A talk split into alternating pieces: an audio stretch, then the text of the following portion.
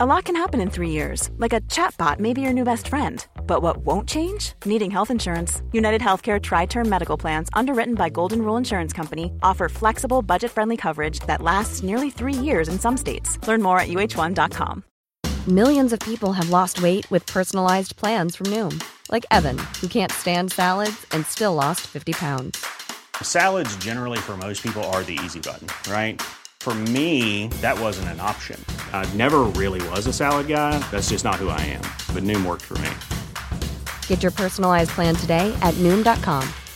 Real Noom user compensated to provide their story. In four weeks, the typical Noom user can expect to lose one to two pounds per week. Individual results may vary.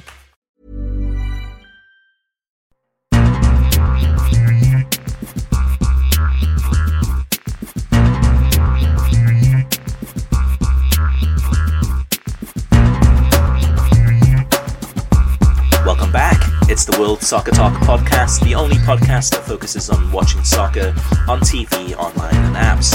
In episode 136, we discuss La Liga drops a bombshell by deciding to stay with beIN Sports for four more years. NBC goes overboard with their Christian Pulisic love fest. Kay Murphy moonlights for a potential new broadcaster. We have the scoop on Steve Nash's future on BR football plus letters from you, the listeners, in our mailbag section. My name is Christopher Harris, and I am joined by my co host, Kartik Krishnaiyer. Kartik, um, it has started. The Premier League is back. Um, we'll talk about that in a minute.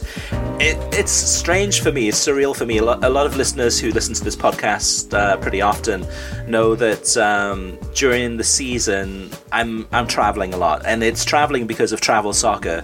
Um, last season, I had uh, two girls in, a travel soccer program. This season, it looks like it'll be one, but every weekend, kind of just driving around Florida, going to different games and things.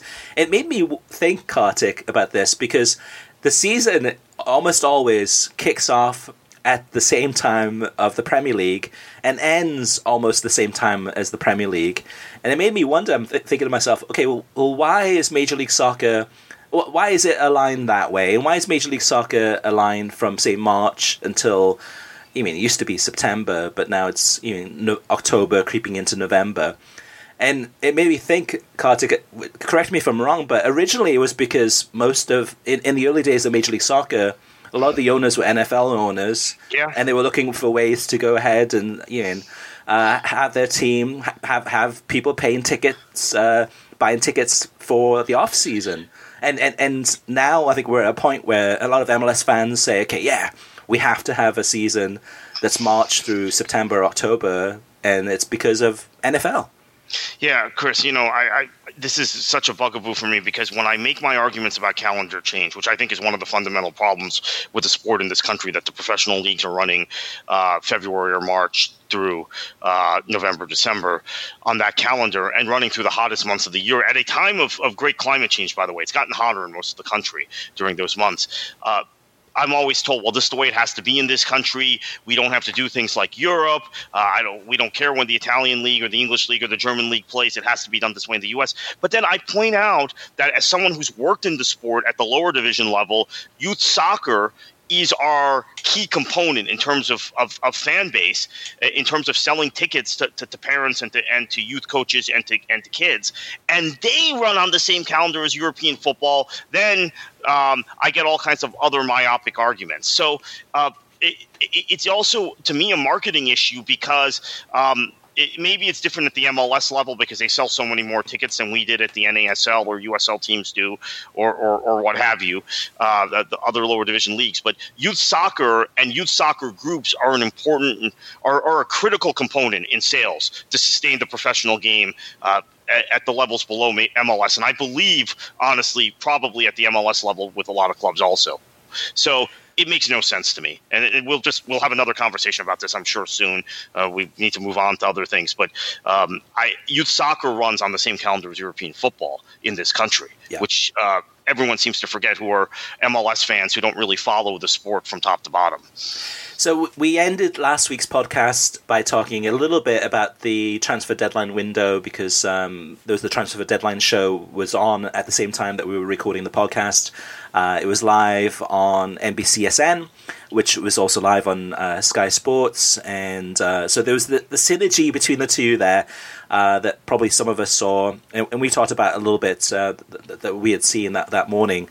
And then we had the, the, the first game of the of the season on Friday, the Liverpool Norwich game. And we got a chance to see kind of some of the differences that uh, NBCSN has implemented so far with Premier League coverage. Uh, different graphics. So the graphics yeah. that they're using now are, are definitely inherited from Sky Sports. It's it's kind of a blend between the two. Um, it's not perfect. Um, but but there's elements of it which are, are more readable. I mean, even like the uh, the team lineups. To me, I, I, prefer that where you can actually see it visually much better than what uh, NBCSN had before, which was kind of a pitch, and they kind of kind of uh, it was was it was harder to actually see the names uh, on, on screen. Um, and then pre-match interview on Friday with Gary Neville and Kelly Cates um, kind of talking about Sky Sports' coverage and about the Premier League and how excited they were. Um, and, and, it started off well. But so the weekend for me was a blur, Kartik, because of travel soccer. Uh, I did get, uh, get to see games here and there, but not as much coverage as you did. And then Sunday, I had a travel game, and then I came back right at kickoff for Man United against Chelsea and uh, watched that. Um, what's your take on what you've seen so far for from NBCSN from the opening weekend, and, and was there anything that stood out for you? Yeah, it seemed like their entire coverage starting Friday was gearing towards Sunday and Pulisic, which was, I think, very Fox like in the sense that they're playing on the American. And quite honestly, Fox has never been this overt with it.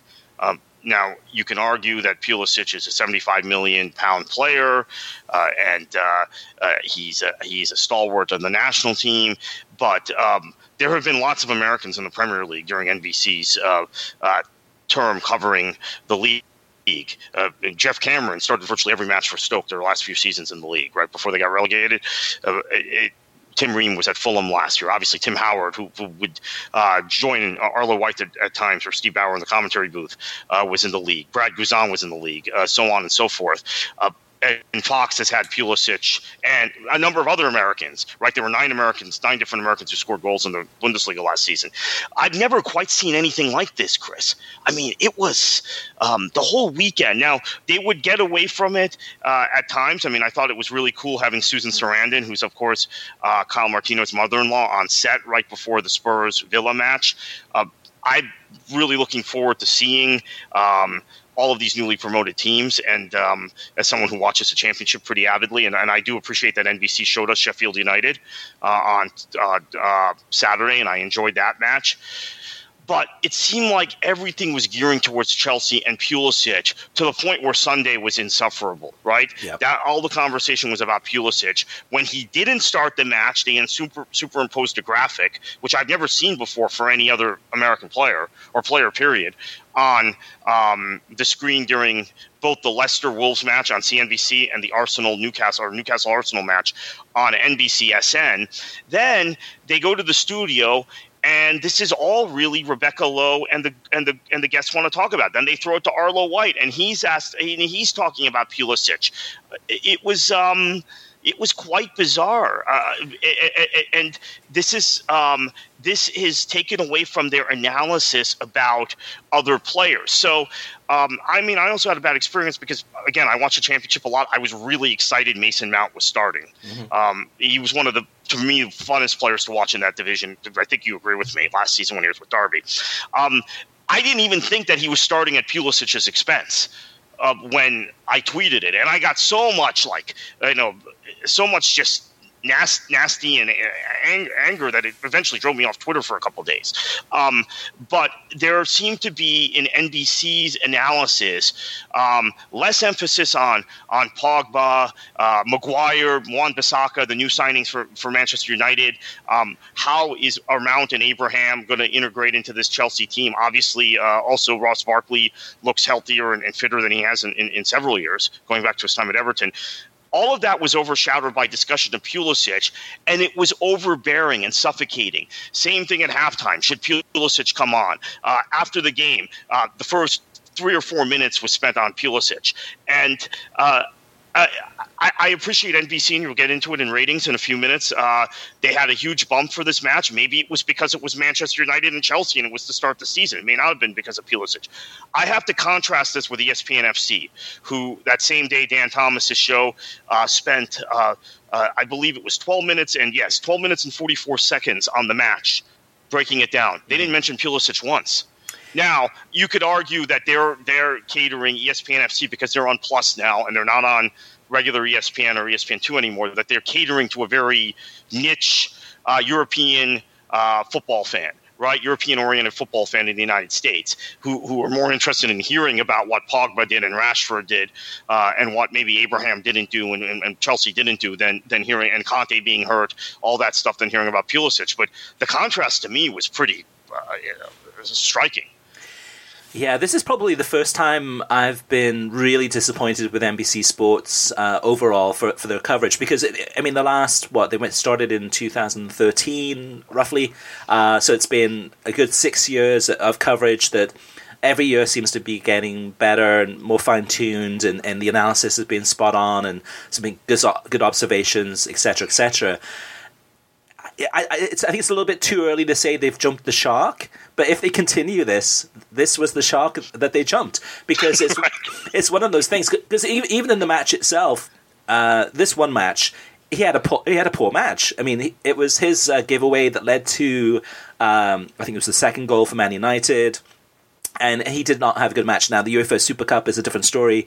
He definitely came to light and was much, much stronger and better in that. But Chris, this was the issue at Dortmund too. He would have a good match where he would be spectacular in a stretched match where he wasn't having to do much defending or uh, or, or, make quick decisions on the ball. Then the next match for Dortmund, he would give the ball away. It, it, it would uh, it would result in a goal. And Dortmund had a lot of wide options. Unlike Chelsea, they weren't under a transfer ban, so they could sit him in the next match. So yeah, let's keep in mind, and I think this was never mentioned on NBC the whole weekend. He didn't start regularly for Dortmund last year. In fact, right. there were uh, large periods of the season where he was an unused sub yep. for, for several matches in a row while they were pushing for the Bundesliga title. And, and that's the thing with NBCSN. I mean, I mean, it, they have to cover it. They have to talk about him uh, in terms of it's it's one of the the big stories uh, coming into the season. But in last week's podcast, we interviewed Pierre Musa, who's the executive uh, producer, the, the lead producer for the NBC SN coverage of the Premier League. And I asked him, I said, how will you cover Pulisic? And I think it was one, one of those things where he said roughly, um, we're going to take it step by step. Yes, we're definitely going to talk about him, but we're not going to go overboard. Well, they went overboard. So I, I don't know if it's one of those things where it's um, a split between, say, the marketing, advertising side of NBCSN and then the editorial, kind of the production side, where they say, hey, we just want to keep it simple. We want to talk about it. We'll mention him, but we're not going to go overboard and go into a lot of detail.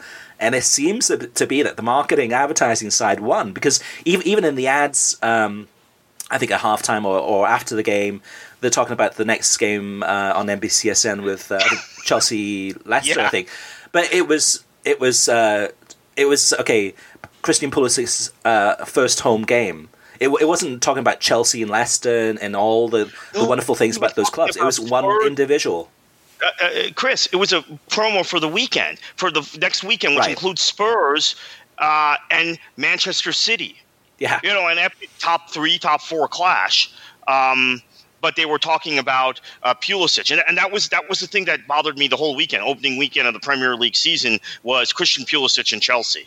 Um, again, that was the highlight match of the weekend. Uh, you don't get fixtures generally like Man United Chelsea the first weekend of the season, but they made it uh, uh about strictly about Pulisic. It seemed, and everything mm-hmm. else was secondary the other thing too at the post match, so post match after the uh, the Man United Chelsea game. I mean, just seconds later, once they go to the studio, and it's Rebecca Lowe, Kyle Martino, and I forgot who else was in the studio. But but anyway, it, it, it felt as if like someone had died. It was so flat, so downbeat. You could tell from from the way that Rebecca Lowe and Kyle Martino were talking that they were really disappointed. That was it was kind of a downer. It was a big downer, and it should have been a huge up.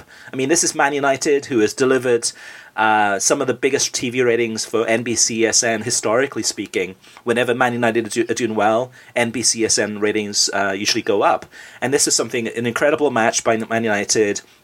Chelsea, yes, individual mistakes leading to uh, a, resounding defeat. But this is something you should be excited about. This is some. This is a a result that probably very, very few people expected. Had Daniel James starring in, in his first Premier League match.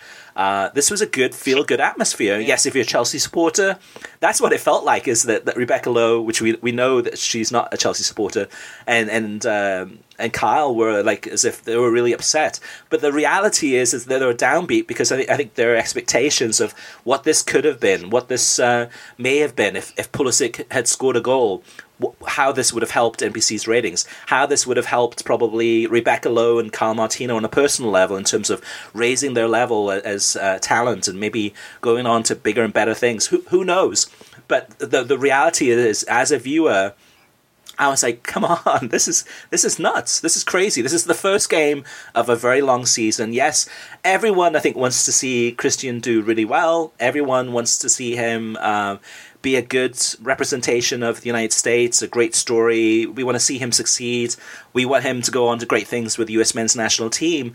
But the Premier League is not about one individual. It's not about one American. It's about we, we watch this because of the clubs, whether it's the clubs we support or the clubs we hate, or it's the it's club focused. It's not uh, focused on one individual. Yeah, and, and we've criticized Fox through the years, Chris, but when I think back at Fox's coverage of the Premier League and of, of Europa League and other things, uh, I think about the great moments from Clint Dempsey. He scores the winning goal at Old Trafford for Spurs uh, when they beat Manchester United in uh, yeah, uh, at Old huge. Trafford for the first time since the 1960s, I believe. Um, you know, he scores the goal against Juventus, right in the Europa League, uh, the, maybe the, the most important goal in Fulham's history. Yep. Uh, certainly one of the most celebrated.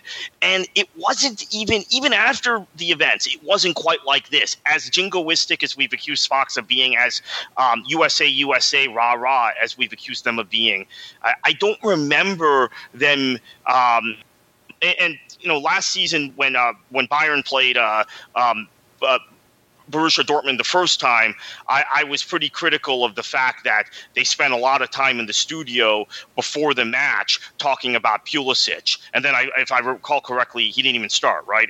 Jadon Sancho started on one wing and, mm-hmm. and Guerreiro on the other. Pulisic came off the bench, uh, and they won, that was the match Dortmund won earlier in the season. Uh, but they didn't spend nearly the amount of time, even in a kind of USA geared coverage of a league that, you know, we're going to get to this in a little bit, obviously, in the show, that, that, that they don't actively promote.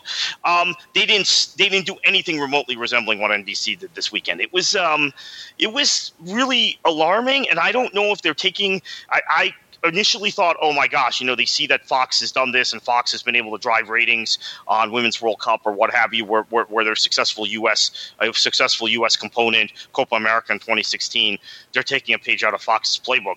I realize, Chris, it might be more out of Sky's playbook. Um, the synergies with Sky we, are talking a lot about. We saw it on display this weekend, even with the graphics and the studio, and, and a lot of it was positive. I, I, I will concede that. But I think Sky has always had a very one sensational streak to the way they cover um, the, the, the, Premier League and bumper programs, and they've had uh, certainly a, a nativist streak to the point where, and I and I can see it. I don't watch all of Sky's coverage, and I base this on hearing and reading from other sources. But if you read the, if you listen to the Guardian podcast, going back to the James Richardson days, now Max Rushden, they're always mocking Sky's coverage and like their Englishness, right? Mm-hmm. Their Britishness uh, in in what is an incredibly cosmopolitan league. Um, I, I never put too much stock into that. I'm just like, well, because it doesn't really affect me, and I don't I don't think about it. But I, I kind of saw that on display this week with with NBC, maybe cohabitating with Sky. They're they're feeling this is the way forward. You have an American player who's worth 75 million on the transfer market for whatever reason. Maybe a lot of that was marketing um, more than football, but um, you know, milk it. And unfortunately, um, it's you, you said jumping the shark, and you can only jump the shark once, right? um, they may have done it. Let's see how this plays out in the next couple of weeks. Un- unfortunately, I think maybe that UEFA Super Cup performance from Pulisic, uh, where he was good, mm-hmm. uh, uh, very good in the first half. Although, again, I mean, I, I, I, like Mason Mount, and I thought Mount was maybe even better. They're both good. They both played played well. Um, when Mount came on for Pulisic. Uh, might just encourage them to, to, to, to go further to, uh, and deeper down this uh, this path. Yeah, to amp, amp, it up. I mean, he got the assist uh, in that game and uh, had a, had a goal, but it was uh, disallowed for offside. Really close decision there. But uh, yeah, if this had been Rob Stone and Alexi Lalas on this past Sunday. for on NBCSN talking about you mean the love fest of Christian Pulisic, they would have get, gotten skewered I mean, they, social media would have gone absolutely nuts.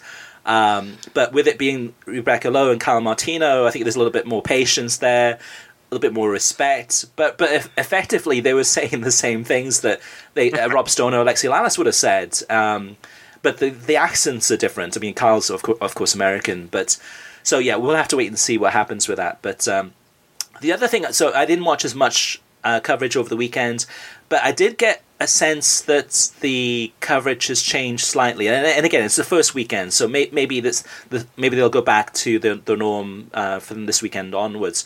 But it did seem to be more playful, and and and like for example, there was a scene.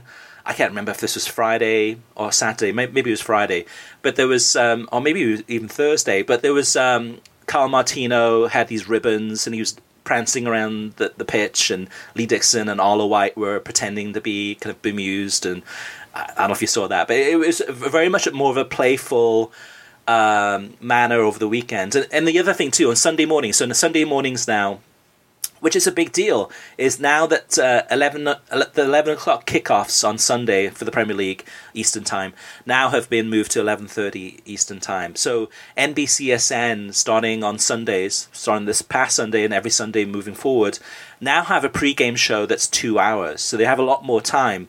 So I, I was expecting Sunday morning to be almost like Sunday supplement on Sky Sports where they would try something different and maybe bring a couple of journalists in, ask them questions, go more for a deeper dive analysis.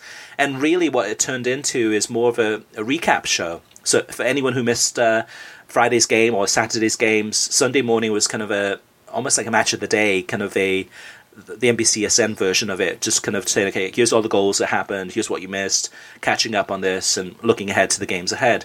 And and to me, I think they I mean, it, they're underutilizing the opportunity that they have there. Again, that could change over time, but um, I was disappointed with that. Yeah, so in, in fairness, I, I, was disappointed in it too. Uh, in fairness, Rebecca Lowe did say in promoting it that it, it, the two hour uh, now 7 a.m eastern time start time uh, for uh, uh, premier league sundays gives them an opportunity to review all of saturday's action.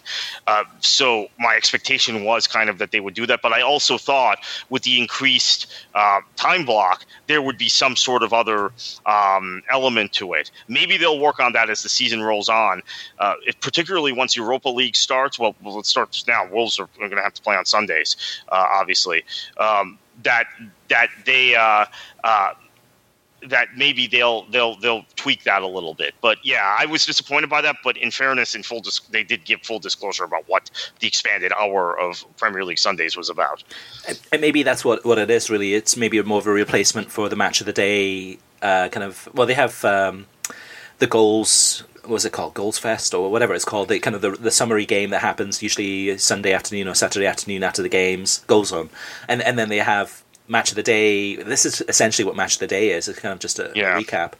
Yeah and so match of the day on Sunday was interesting Chris because they spent uh, 15 minutes 20 minutes recapping the highlights of uh, of uh, uh, United Chelsea, and they did the they showed the pitch side interview with Daniel James, uh, but then uh, you know, they quickly went through the Arsenal Newcastle uh, match and, and, and Leicester Wolves, uh, and then spent 15 minutes showing highlights again from Saturday, mm-hmm. which and, and those were quicker. They didn't go through kind of the full match of the day experience for how they cut those uh, those highlights. But uh, so they did that on on what is the, the, match of the day too, right? Essentially, the Sunday show.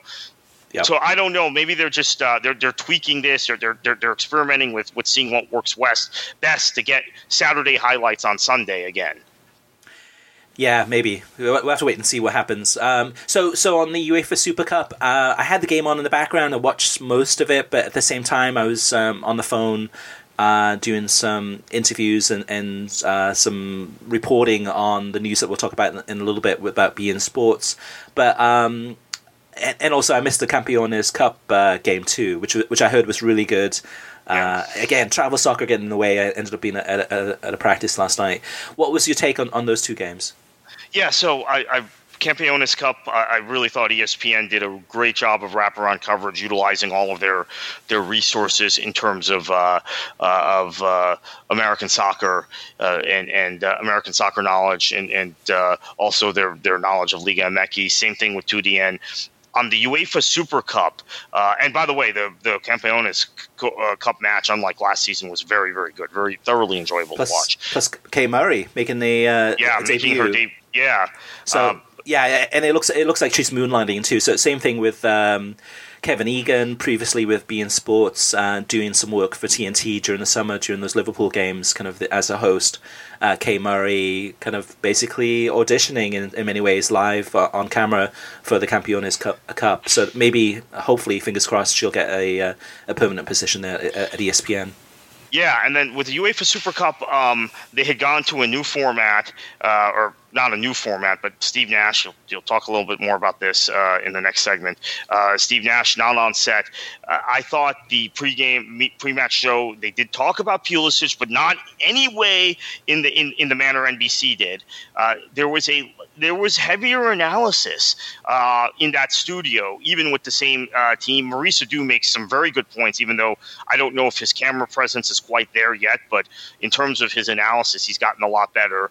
Uh, I, I, I liked uh, some of the points from Carlos Bocanegra also, particularly about uh, Alisson and, and, and Adrian uh, being a defender who played in the Premier League for a number of seasons. He, he, he and in Europe, played in France and played in Scotland as well. Um, kind of understood that. In addition, um, I, I, liked what they did at halftime. So at halftime, they already note that Ox is coming off for, for, for Firmino. Steve Nash goes to the tactics board Steve right Holden. before they go back to, to the pitch. Uh, not Steve Nash, sorry, Stu Holden. Mm-hmm. Um, goes to the tactics board and goes through how that will change the way Liverpool plays. Lo and behold, the first five minutes of the second half, what he talked about right before they went back, I'm talking about probably 12 minutes into halftime, once they got word of the substitution, is how Liverpool changes. So um, there was a lot of clunkiness with TNT's coverage last season. I think there's still some of that clunkiness just in presentation. We just have to live with it. But um, the actual level of analysis um, uh, uh around this match, I thought was was quite good. Now, again, they had one match, right? One match to focus on. They blew it with the Champions League final. They, they hit a home run with it uh, in the Super Cup. The question is when we get to the match days where uh, they're showing one match on TNT, the rest of the matches are on Ble- Bleacher Report. Uh, they have uh, to, to get get through things? Will they sh- show proper highlights? Will they analyze properly? That was a downfall last season. But um, my my assessment of yesterday's coverage might might be different than other people who were predisposed not to like TNT. Uh, I, I was quite happy with it. Yeah, it is interesting how there are a lot of people who are predisposed to hating anything that TNT does with soccer coverage. I mean, and, and part of it too is just first impressions. It's one of those things that people see and then they don't like it, or it's different, or they don't like the way they're dressed, or they just don't like uh, you know, the individuals, and then and then that's their that's their permanent uh, evaluation of who they are and what they do, and and, and that sticks. But um, yeah, with Stu Holden, I I don't know if if if maybe. Um, maybe uh, Firmino was warming up like towards the end of the first half, and the or there was somebody on the sideline that said like, you "Hey, I heard that Firmino's coming on." If if not, in terms of it was just a, a tactical, which was Stu Holden's very tactical. I mean, he that that's his mindset, and he's great at communicating it and explaining it and talking talking it through. So I wouldn't be surprised if he looked at the way that the the team was playing which in the first half it was pretty obvious that uh, I mean Chelsea had more of the ball and they were missing Firmino in terms of Liverpool in terms of uh, being able to link up and, and create more up front. Uh, it changed the game and he was spot on and had great analysis. So I'll give him full credit and uh, it was great insight and and um, yeah, let's, let's see more of that. And and you're right, Kartik. The challenge is, is Kay, when you have, you mean, two or three games or two games happening at once, how do you focus that time uh, effectively, where you're not all over the place. um, and and and with a lot of talking points, a lot of, a lot of things happening. That's the key. But um, just as like same as last season though, Kartik too. I think with the UEFA Super Cup too, I think they did really well. Um, I guess we'll have to wait and see. Kate Abdo, by the way, really uh, came through too. I give her credit. Uh, I've been critical of her performance as a presenter last season, but uh, I, yeah, maybe you're right. Maybe because uh, I was uh, abroad and missed the UEFA Super Cup coverage last season, which was uh, Atleti and Real Madrid, right? Mm-hmm. Would, would have been the Super Cup. So I missed that. Uh, I, maybe maybe you're right. Maybe they, they, they came through last season and then just backslid after that. But uh, it seemed like uh, a, a, whole new level from them um, in uh, in this pr- show, at least for me, uh, compared to especially the way the disastrous conclusion of the year with the uh, Champions League final. Yep, let's hope they keep it up. All right, Kartik. Uh, going over to you for the TV streaming news. And when I heard this news, I almost fainted, but I'll have you tell it. Yeah, uh, as you as you mentioned, it was breaking during the um, Super Cup yesterday, and I, I, got a tip about it, and, and didn't. I just was was stunned. Uh, La Liga has extended its U.S. TV rights deal with beIN Sports through 2024. Uh, so uh, this this cycle ends this season, and then they'll have it for an additional four seasons after this season. So five more years on beIN. Yeah, so so the article, so World Soccer Talk got the the scoop on this one, the exclusive. So it goes into a lot more detail about about what happened and the why and analyzing it. So if you haven't checked it out yet, it's on the homepage of worldsoccertalk.com. Highly recommend you check that out.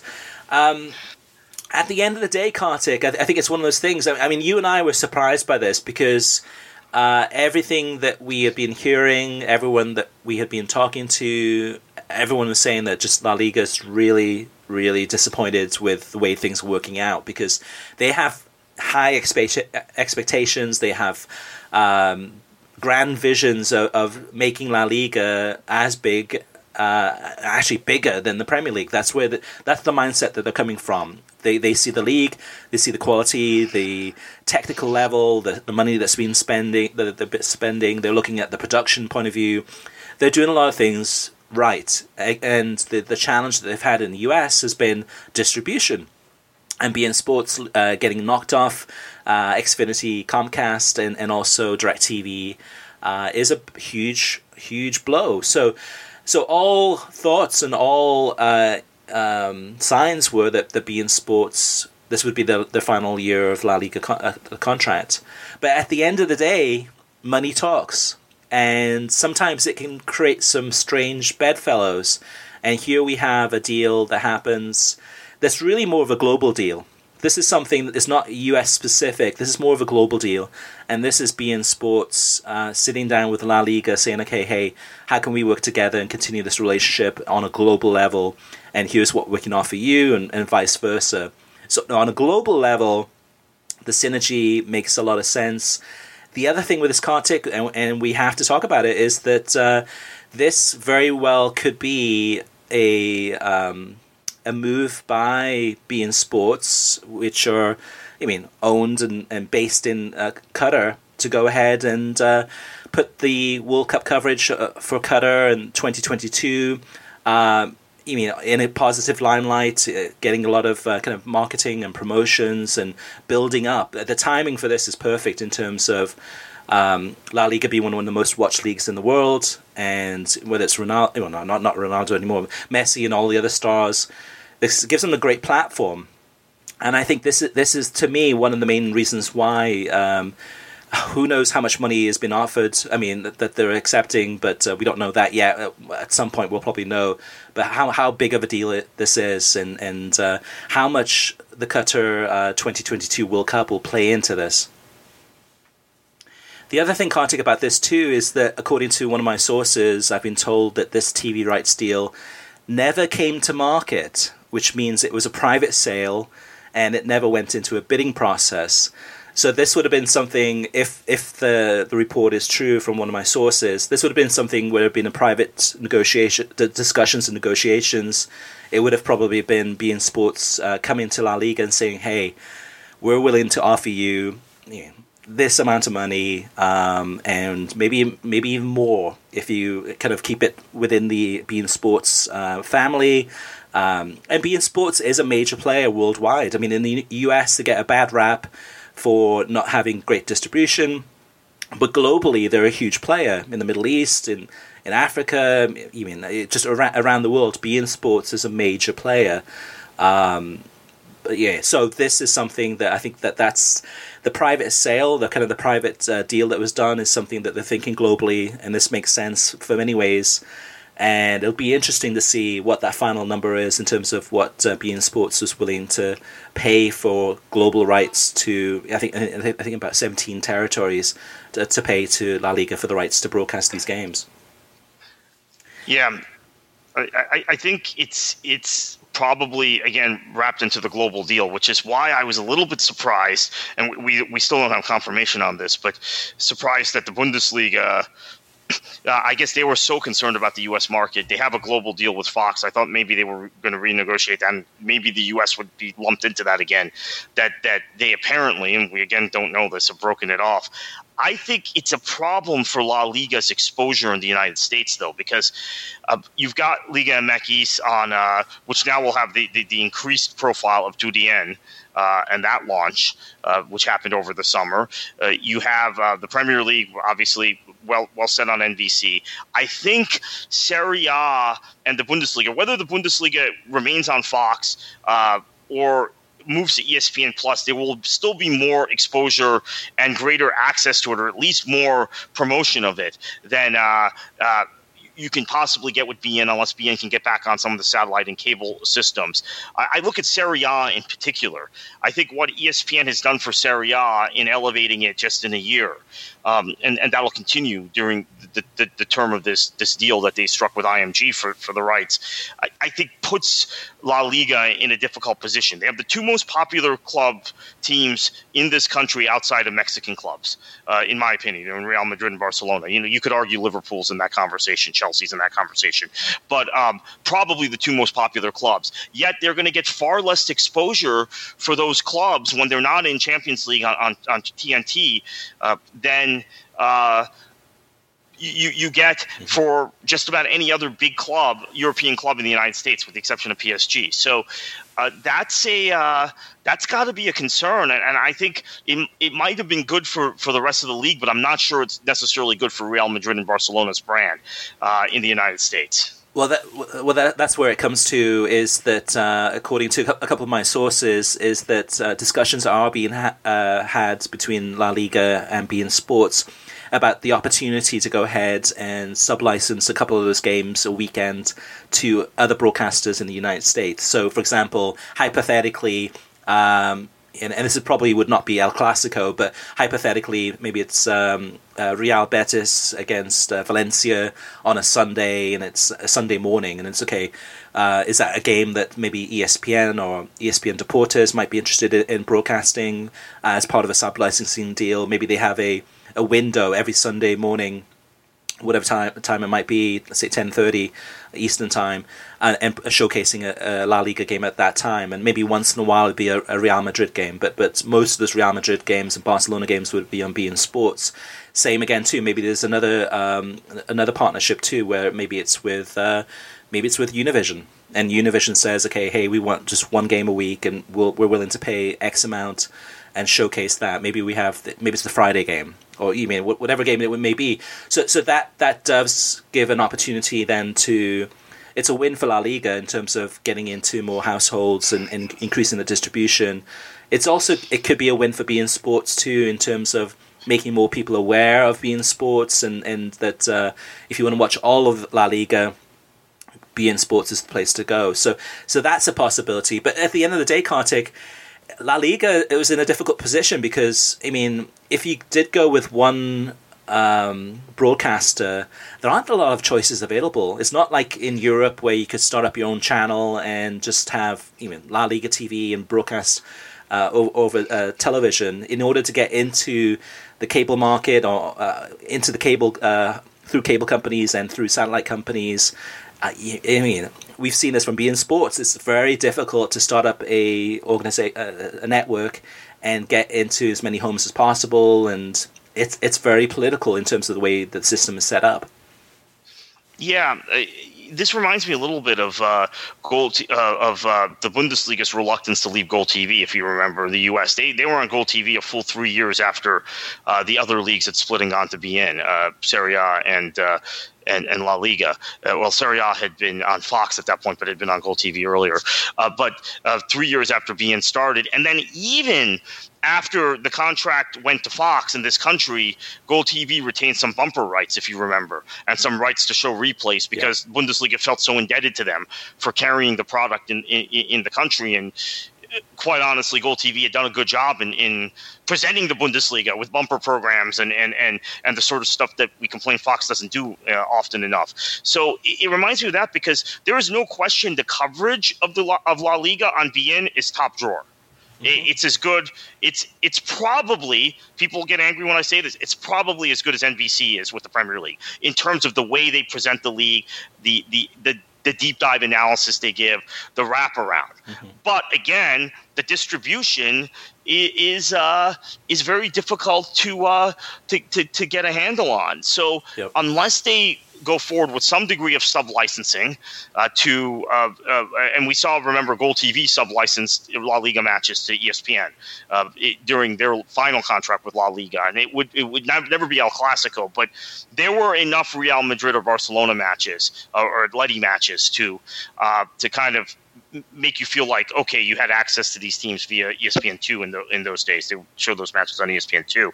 Uh, that uh, maybe that's the solution because I think La Liga obviously they have relevant sports uh, advising them now. I, I, think they they have to um, they have to come up with some some sort of solution to this. Even speaking of relevant sports, even at that match I was at last week, Napoli and um, Barcelona.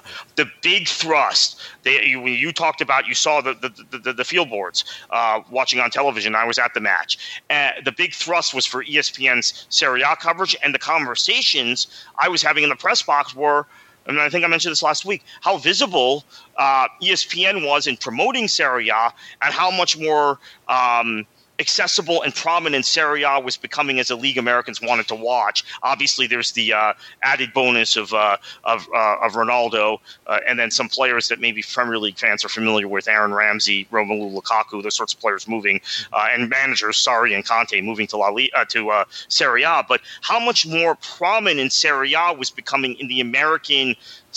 Euro- the European fan in the in, in the U.S. soccer psyche because of the move to ESPN. So this is something La Liga really has to think about. Yeah, we're in that in between phase though, because uh, I mean, Serie A is a great league. It's got I mean higher caliber players now. With I mean, a lot of players being attracted to Serie A uh, more so than in, in some previous years. But the reality is, even though they have the one game a week on ESPN or ESPN two, or most of the games actually on ESPN News, is the the, the TV ratings for those games, I think most of the games are less than hundred thousand. I think I think a few were over 100,000, but, but but but barely. So even though it's on ESPN Plus, which nobody has those numbers in terms of how many people are actually watching that, we know how many subscribers there are, over two million, but most of that are probably people that have no interest in soccer at all. So I think I think in many ways, I think La Liga is in that in between phase where they're like, okay, we have to stay on linear television. You know that that is that's the biggest uh, market that we can reach that way. And and even with beIN Sports and beIN Sports in Espanol, even with all the distri- distribution problems and um, not on DirecTV, not on Comcast, those viewing numbers are still bigger than Serie A on ESPN News or ESPN Two.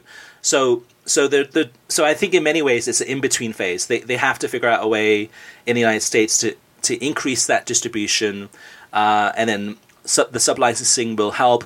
Hopefully, beIN Sports will get back on DirecTV. If DirecTV doesn't uh, bring them back on this one, I mean, they're never going to do it because it, I mean, if you have La Liga for the next five years, I mean, that's where people are going to be going to. And if DirecTV doesn't have it, they'll go to Dish. Uh, Comcast is a different story just because of the whole FCC. Um, kind of uh, appeals and, and, and uh, complaints and everything that between Comcast and beIN Sports. I don't see that happening. But DirecTV, they have to, right? They have to wise up and say, hey, well, okay, you know, yes, we have some disagreements, but we need to do business with these guys because that's the, the only main place that you can see all of uh, the La Liga. Um, at the end of the day, this is a huge lifeline for beIN Sports. Um, there have been discussions or, or kind of scuttlebutt that p- perhaps beIN Sports' future in the US uh, was on shaky ground. Uh, this gives them a huge lifeline. If they had lost La Liga rights to somebody else, that could have been the end of beIN Sports in the US. And uh, yeah, Kartik, it's. Uh, I guess the, the, last point I have about this is that uh, yet again, uh, DAZN gets shut out for soccer rights in the US, and this was their last chance uh, to get some big soccer rights for a while. Of course, maybe there's a sub licensing deal in place, but we thought that DAZN was going to be a major player in soccer and uh, it, it, looks like they lost the deal for the Bundesliga, and now it looks like they've lost the deal for La Liga. And right now, I think all they have is the J League, and, and, that's it. So I'm sure they're just going to focus on you know, boxing and MMA and, and, and kind of those types of sports now.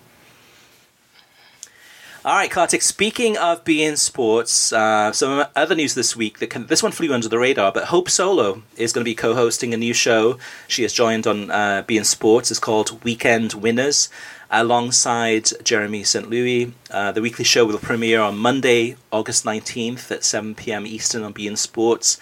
The cast will wrap up the weekend with a comprehensive review of which teams and players came out on top in the world of soccer in which we'll be faced with a hard case of the Monday Blues. In addition to the show Weekend Winners, uh, Hope Solo will also help kick off uh, the weekend's coverage uh, starting this weekend of La Liga with appearances on multiple beIN Sports shows, including the Soccer Extra and the Express on August 16th, 17th, and 18th. And then Kartik, uh, in related, related oh, pardon me, related news.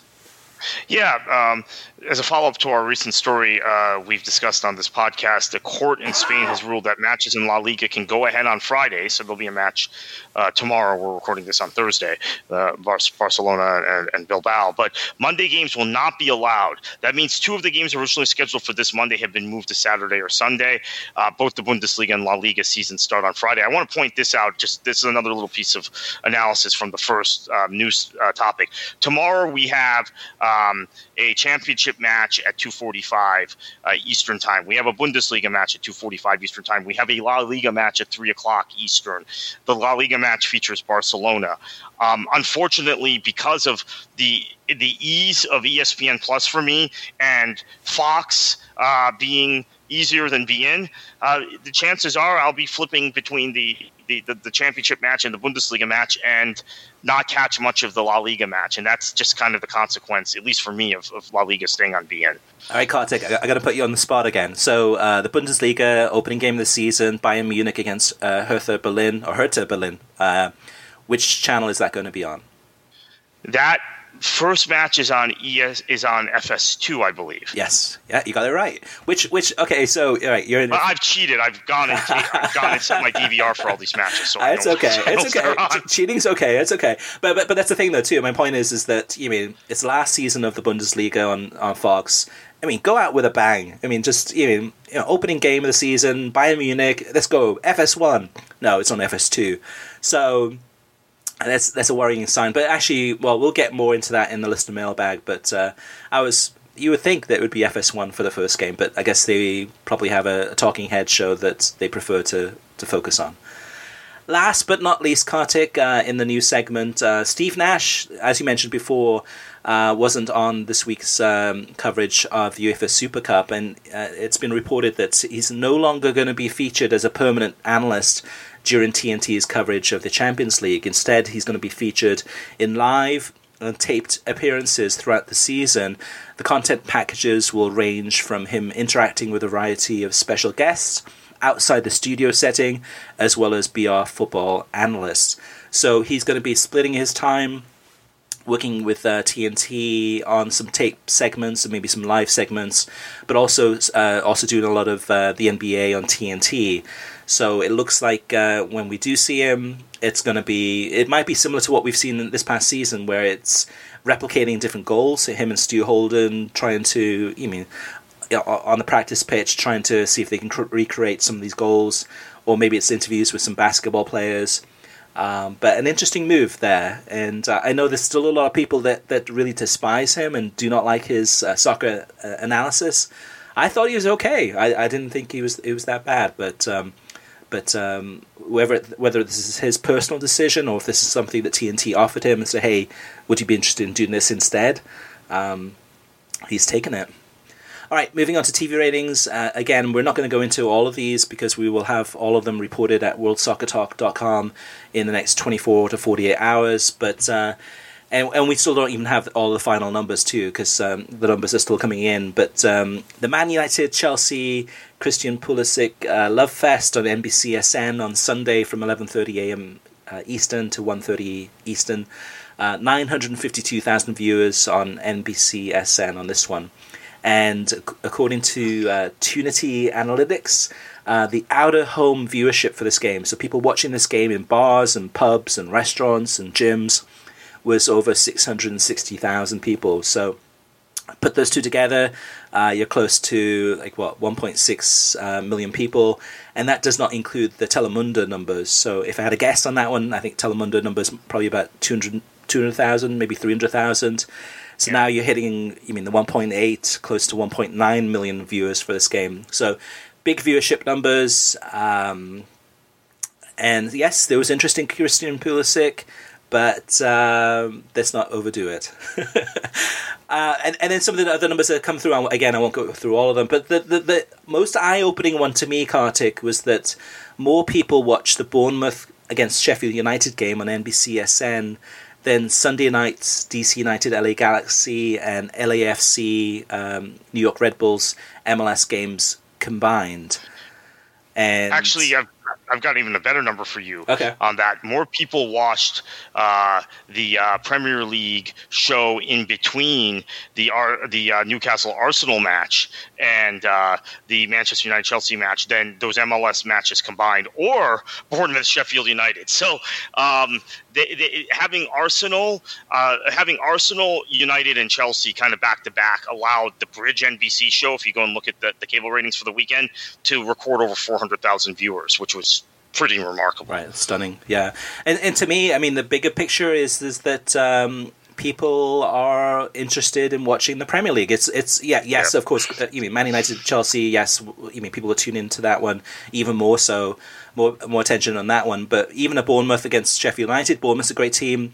That was actually my pick of the week um, last week to, to watch. And Sheffield United recently promoted, an exciting team. Um, people will watch that that game even if it's clubs they don't they, they don't support. They're watching the whole because there's meaning and there's relevancy to, to those games, even though it's the first game of the season. Um, and again, Kartik too, we go back to the same topic and the same thing with Major League Soccer, just trying to cram down our throats the whole New York, LA, uh, trying to make that happen. And it's because those are the two biggest soccer market, uh, two biggest TV markets in the US. New York is number one, LA is number two. So they're trying to make those LA teams and those New York teams, trying to make those into. I mean, hoping that those those two biggest TV markets will tune into those games, and they're not. I mean, the viewership on those games was uh, 158,000 people for DC against LA Galaxy. I mean, Zlatan and then you had uh, LAFC, uh, an attacking great team against New York Red Bulls, 153,000 viewers. So it's it's uh, warning signs in many ways. I mean, this is something that, that we're not surprised by by any means. This has been happening for for years now, but um, yeah, I mean, something has to change. And yeah, and we say consistently, Chris, when they put Seattle or Portland, now Atlanta, on, uh, they're getting the numbers aren't great. They're still not very good, but they're they're better than when they put New York, the New York or LA teams on. And uh, there somehow is a reluctance because uh, MLS, remember, is a is a league run by by lawyers and, and PR professionals based in New York. Mm-hmm. Okay, so there's a reluctance to really, even though they promote it in their own way, embrace the fact that uh, Atlanta and Seattle, which are different types of places than New York, um, different type of crowd also.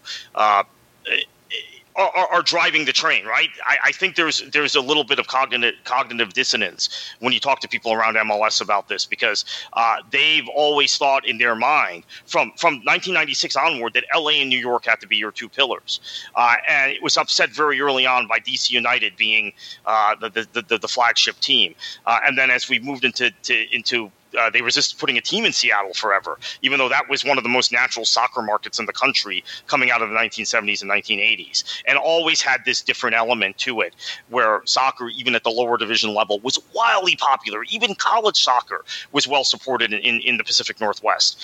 Um, and there's still a reluctance, I think, at MLS HQ and among those who advise MLS on the media side to actually just embrace the um, the, the I don't know if you want to call it the counterculture or, or uh, uh, that that Seattle and Portland represent, and the different demographic of fan that Atlanta United represents, the kind of unifying rainbow of uh, uh, uh of colors uh, and, and and background fans that they've attracted to their matches. There's still this very we need to get you know the big American sports fan who is you know in in, in, in the big city type type crowd when um, I think they'd be much better advised to just take a look at what Atlanta United has done and follow that to a T from a demographic standpoint and promoting that club. Yeah, and I think in many ways too, they're driving this based on advertisers. So they're in New York. They've got, I'm sure, they're meeting with a lot of these big brands and these big media buyers, and and they're yep, yep, I mean, yep. they're talking about, okay, I mean, New York's such a big market. We got this big product. We need to release it. We need to announce it. I mean, and MLS says, yeah, we got these two teams in, in, in New York area. This will be a great fit. We'll have a game against LA and have some of the, the big brands from LA kind of on the West Coast. This will be great synergy. And they're thinking business and dollars and not thinking about soccer culture and, I mean, what's on the pitch. Because, I mean, you go to New York Red Bulls, they don't even play in New York. You go to NYCFC, they play in a baseball stadium. You, mean there's there's it's it's not a lot of good things to, to come out of that. I mean, it, for the the just not not not even a diehard, but for the casual soccer fan, most casual soccer fans will look at that and go, "Yeah, that, that's not authentic soccer. That's that's kind of you know, it seems it seems very corporate." All right, let's move on to t- listener mailbag. First up is Tim Keen. Tim says uh, the new two-hour show on Sunday morning was a disappointment. Living on the West Coast, I was able to record it, which was a huge advantage. Spent far too much time on the Big Six, as always, with a little focus on the other games played, even though it was billed as a review of the previous day's play.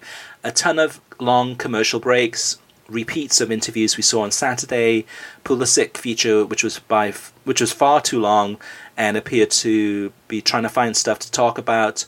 Where was Neil Ashton? I did like when they had the Sky piece with the special one. Well, Neil Ashton does the Sunday supplement on Sky Sports on Sunday mornings, where he sits down with uh, usually John Cross and a couple of uh, uh, reporters or journalists and talks about some of the, the main talking points on Sunday and, and, goes into a lot of detail. So, so Neil's not available on Sunday mornings, but um, some good points there from Tim. Yeah, I, and and actually that show I, I highly uh, recommend it. Uh, you need uh, you can podcast it on uh, on Apple Podcasts or on wherever you get podcasts, uh, and you can watch it on YouTube. So that's yeah. a Sunday supplement with Neil Ashton. Uh, it would be great if, with the synergy with Sky, if they were able to incorporate maybe even a 15 minute segment like that yeah. into this NBC program. Yeah, yeah, absolutely, absolutely. Yeah, let's go over to Sky Sports and and simulcast that for a, a, period of time. Yeah, that's a great idea. Uh, Charles uh, Bobbies uh, says, "Have you noticed that at least since last Friday's Liverpool Norwich season opener, the ESPN FC show no longer shows match footage as part of commentary on EPL games? Nor can I find any such footage on the ESPN uh, app or the YouTube channel."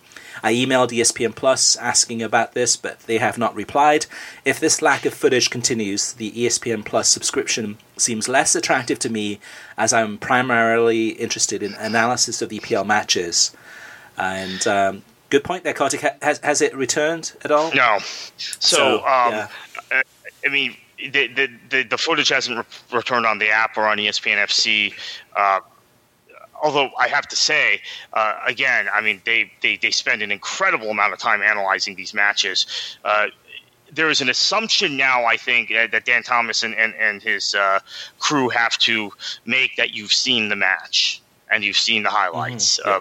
Yeah. Uh, this is the new television cycle, a right cycle for uh, um, for for global audiences for the Premier League. I don't know if that has something to do with it, with NBC pulling back the bumper rights. I had mentioned, I think, several times previously on the show, and and uh, uh, on Twitter and in terms of uh, um, written articles also that you could get highlights almost more quickly on ESPN's app uh, than you could on anything NBC was producing. So that might have. Uh, Kartik, it's your fault.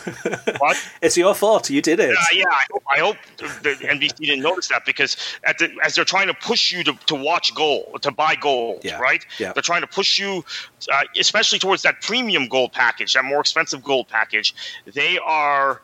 Um, in the process, I think, of, of, trying to limit distribution of, of Premier League clips outside of their purview. So yeah. uh, I could I could see that. Uh, there's also the um, um, uh, they, have also I should mention this because we had this conversation when we were at ESPN Plus a, a year ago about the golf.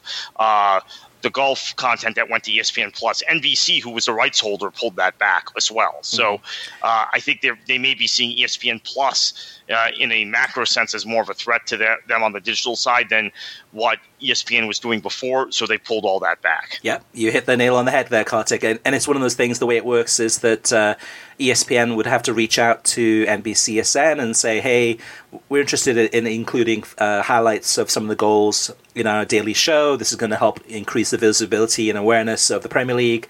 Uh, can we? Is it? Do, do, we have your permission to do that? And usually, when they did show it last season, uh, they would have at the top, courtesy of NBCSN or courtesy of NBC Sports. That isn't the case this season, and you're absolutely right. I'm sure it has to do with NBC Sports Gold trying to push people to um, sign up there. The other thing I would recommend um, to to the listener and to others, to Charles, is check out um, the NBC Sports YouTube channel and oftentimes they have um, some of the uh, highlights, or they have done in the past highlights there. So maybe that's a place that they may put them instead. It might be that they're trying to push the uh, YouTube channel more. Next up is Mark Doherty, and he says, "I'm not sure if I want to ask for fear of this going away." Which is similar to what we just discussed a minute ago, but sometimes it's it's better not to talk about these sort of things. But it's important to get it out there. But he, uh, Mark says Premier League replays uh, are available for games on cable for Telemundo and uh, Universo. Uh, I have been able to pick up Man United against Chelsea from the 55th minute on the app, going to try to watch uh, Spurs against Villa. I don't understand a, a, lick of Spanish, but good to watch. Is this a, a, glitch or legit? So it is legit. So we know that uh, any games that are televised on the English language, NBCSN or NBC, uh, are not available on the NBC Sports app until uh, NBC Sports Gold app until 9 p.m. Eastern Time. There's an embargo. So they're trying to get you to watch those games live, and if you do miss them live and you didn't DVR them, uh, the only way you can watch those replays is at 9 p.m. Eastern or later uh, through the NBC Sports Gold app, which you have to pay for. But Telemundo, who has the Spanish language rights, and their sister channel uh, Universo, who has the the rights too for some of these games. Um, you can watch those games on replay. So they make they they're, they're, making those games available a lot faster and a lot, a lot more availability through their their online apps. So that's something to definitely consider if you don't mind uh, watching it or, or listening it uh, in Spanish. Rico Richardson says, I think ESPN needs to produce a show similar to NFL Live or what Fox Soccer did back in the day, which was every day highlights and news type show which recapped everything that should complement the soccer coverage they already have. Well, they, they have that show, which is ESPN FC, and it's on ESPN Plus. Um, I never watched NFL Live, so I don't know if maybe it goes into a deeper dive or does something different, but but it is available though. Yeah, and, and certainly ESPN uh, FC has a lot of analysis, and and uh, they've been forced as uh, these broadcasters have, have denied them uh, highlights. Now we just talked about NBC with the Premier League, uh, even though ESPN FC this is the seventh season of ESPN FC. ESPN FC show uh, ironically launched right as NBC was beginning its its uh, run as as the Premier League rights holder. Um, they've always had Premier League highlights, but they've had uh, to uh, to really go deeper into the analysis because they haven't uh, they they've had a, a hard time uh, getting uh, La Liga highlights from beIN. beIN has been very stingy about that historically, and they weren't able to get World Cup highlights from Fox or from FIFA. however, they would go about that, so they've had to get deeper in their analysis. they still obviously get obviously they show all the Serie A and MLS highlights because they are they're the rights holders, and they do um, have uh, the Bundesliga highlights from Fox. So you do get those highlights. Uh, you get Liga MX highlights as well that come from um, whoever the rights holder is for that particular team or that particular uh, mm-hmm. match. Uh, but uh, they've had to go deeper into the analysis because of losing other highlights. Next up is Craig Shapiro. Craig says uh, Fox Sports is broadcasting six Bundesliga matches this weekend, four of them on FS1. Does anyone know? There has been no promotion again. Guess they're trying to answer the timeless if a tree falls in the woods with no one to hear, does it make a sound? And same same here, Kartik. I, I don't think I've yeah. seen a single promo. I, I haven't seen a press release other than for the uh, German Super Cup. They did release a press release, I think, the day before. Uh, what Fox usually does is the day before the season starts, there's a press release that goes out. So that would be t- today, Thursday. Um, I mean, that's the other thing we didn't talk about in the news about La Liga and beIN Sports is now we know that Fox is completely out of the foreign club soccer business. I mean, they're, they're yeah. losing the Bundesliga to ESPN Plus. Uh, they've lost the opportunity to renew the deal, well, to, to get a deal for La Liga. The only hope that they have is maybe that um, a game a week, or maybe two games a week, or sub licensed to them uh, for a fee. Uh, but I'm not sure if they'd be interested in it, though. I mean, they have. I mean, yes, the Bundesliga timing wise would work out well. I mean, Bundesliga ending. Okay, how do we fill those time slots? Do we use La Liga and have sub license a game or two, and then just basically go ahead and use that as a vehicle to promote our coverage of, I mean, the men's World Cup or the women's World Cup or or Major League Soccer. That's a possibility, but if they're if they don't get any sub licensing deals, they're completely out of club soccer other than Major League Soccer. Yeah, uh, the the only thing I can think of also is maybe they get uh, the Friday matches of La Liga sub license from beIN because uh, that fills the time slot with uh, what they had in terms of uh, the Bundesliga. But the weekend is more problematic for them because La Liga start times tend to be later in many cases than, than Premier League or Bundesliga start times, so they don't fit uh, nicely into the Fox calendar with all the college sports they show and, and uh, auto racing, etc. In addition to the fact that they've already the twelve uh, the the twelve thirty Eastern time uh, Bundesliga start on Saturdays, that match is co- consistently being bumped. If it's not put on Big Fox, which it rarely is, then it's getting bumped to FS2 or even in some cases to Fox Soccer Plus. Mm-hmm. Yeah, because of conflicts. Exactly. Good point. Yeah, and, and last but not least, uh, next up is Alex with a, a comment, and, and, this is really, really very insightful. And Alex says, "I wanted to chime in on the new NBC streaming replay times. I don't know anything about how in England uh, soccer fans get football games over there, but I wonder if NBC had to set that those times up like that because of maybe it's cheaper to get the Premier League pass if you're based in the UK and you use a VPN compared to what someone might have to pay in a package to watch league games in England. And the league was trying to cut that off so they don't have a loss of revenue. Thanks for the podcast. And that's quite possible too, because yeah. I, I know from firsthand experience in terms of not, not, not actually doing it, but, but talking to people where um, in terms of piracy in the UK, where a lot of soccer fans were using VPNs or using American credit cards in England to actually go ahead and subscribe to some of the streaming or, or watch it illegally and watch the games illegally. Maybe this makes it more difficult. Um, because most of the games in the Premier League in England are not on television. You've got there's a blackout for the uh, 10 a.m. Eastern Time games. Um, those games, none of those games are shown. You have the early kickoff on a Saturday. You have the late kickoff on, on a Saturday and you've got maybe one game on the Sunday, and um, this could could have been, could have been uh, mean something where the Premier League was pushing it, saying like, hey, this this embargo these games.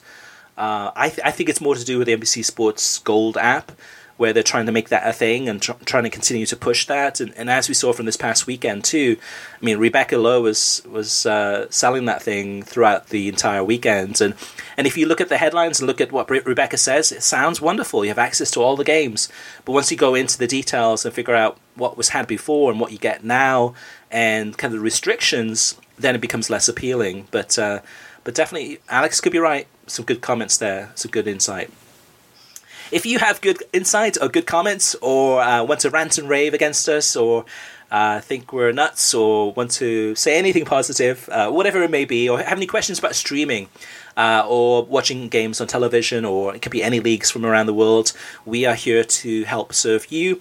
You can always reach us via email through web at worldsoccertalk.com, as well as facebook.com slash worldsoccertalk, and on Twitter at worldsoccertalk. Plus, of course, you can always post your comments on worldsoccertalk.com. And Kartik, uh, as the one of the key people involved behind the scenes, doing commentating and doing analysis and interviews for the Miami FC national champ- champions, and and also as far as your analysis and uh, thoughts on everything from Florida history to politics and much much more. Uh, when they're not listening to you on the podcast and they're, not reading your articles on worldsoccertalk.com, uh, where can they find you? You can find me at Twitter uh, at KKFLA737. Thank you for that uh, that uh, flattering uh, uh, uh, lead up, Chris. But yeah, I'm, I'm, I'm pretty active in a, in a, number of places. So KKFLA737 is the place to find me on Twitter. You're welcome. Very, very well deserved. You do, do a lot of good work for soccer in this country. So, so, listeners, thank you for listening. you can get a new episode of the World Soccer Talk podcast every Thursday. Every episode is released on SoundCloud, Spotify, Pandora, YouTube, Stitcher, iTunes, TuneIn, Audio Boom, Overcast, and worldsoccertalk.com. Pretty much everywhere where good podcasts are found. If you like the show, share it with your friends on social media and give us a review on iTunes. And heading into another weekend of World Soccer with the Bundesliga kicking off, uh, with La Liga kicking off. Uh, with the uh, Christian Pulisic uh, Love Fest continuing on Sunday, perhaps. We'll have to wait and see on that. Uh, what should they do? Enjoy your football.